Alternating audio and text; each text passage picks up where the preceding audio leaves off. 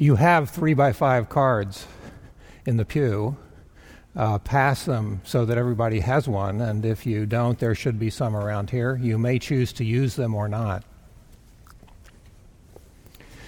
I'll be asking you if you use them to uh, come and put them uh, under the altar uh, because we're going to be talking about fear, and I'm going to ask you to think about what you're afraid of. Fear is debilitating. Anxiety keeps people from doing creative things, keeps organizations from doing creative things as well. Do you know that in the literature on my shrinkdom side, uh, there is a ecclesiophobia, uh, which happens to be fear of churches, or even a phobophobia, which is fear of fears.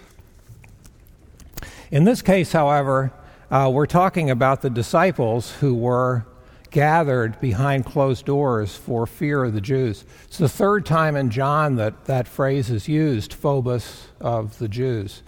Uh, the first time is in the Feast of Tabernacles. Nobody said anything out of fear of the Jews. That is, anxiety keeps people from conversing or talking or discussing. Uh, fear locks people into themselves.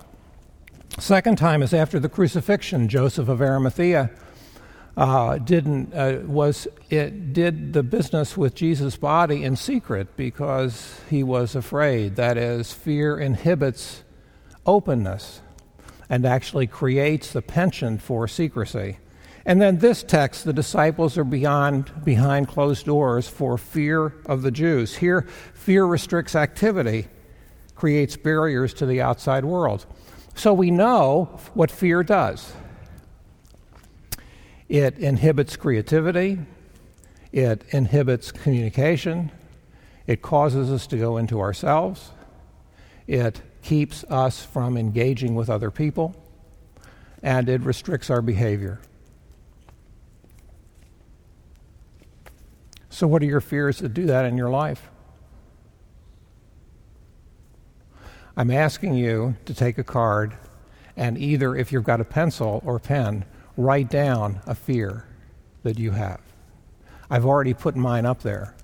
If you don't have a pencil or pen, you can actually just think of what you could put there because I'm going to what to ask you to do now is I'm going to ask you to take the card and come forward with the card, which is your fear or fears, and I'm going to ask you to put it on the sheet, which is the best representation that I could do for the linen left at the tomb. For it is, as we will discover, in the presence of the Christ that we face our fears. But for the moment, just your fears. And as you are willing or able, after writing the fear, just come on up and put it here.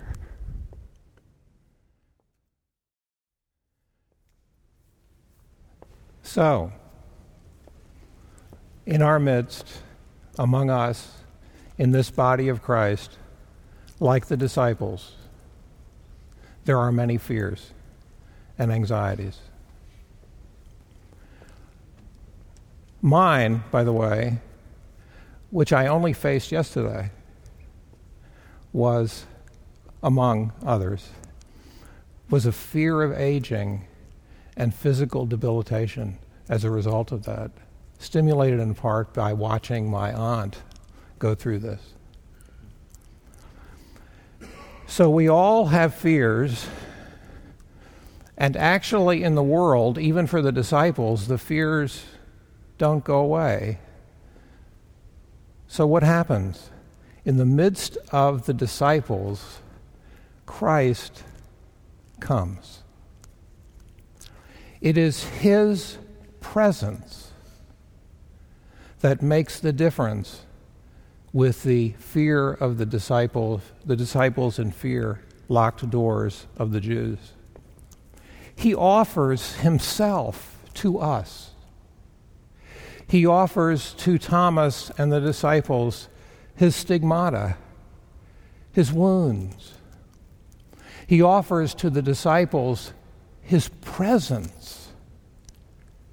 He offers to the disciples shalom, the holistic peace that comes from a new and right relationship with God and with each other.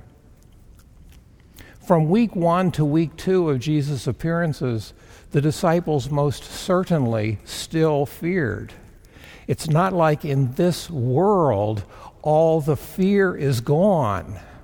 But what is different is that in the midst of our anxiety and fear, Christ comes into the rooms in which we are locked out of fear of whatever, offers himself, body and blood, offers himself the stigmata of his wounds, offers himself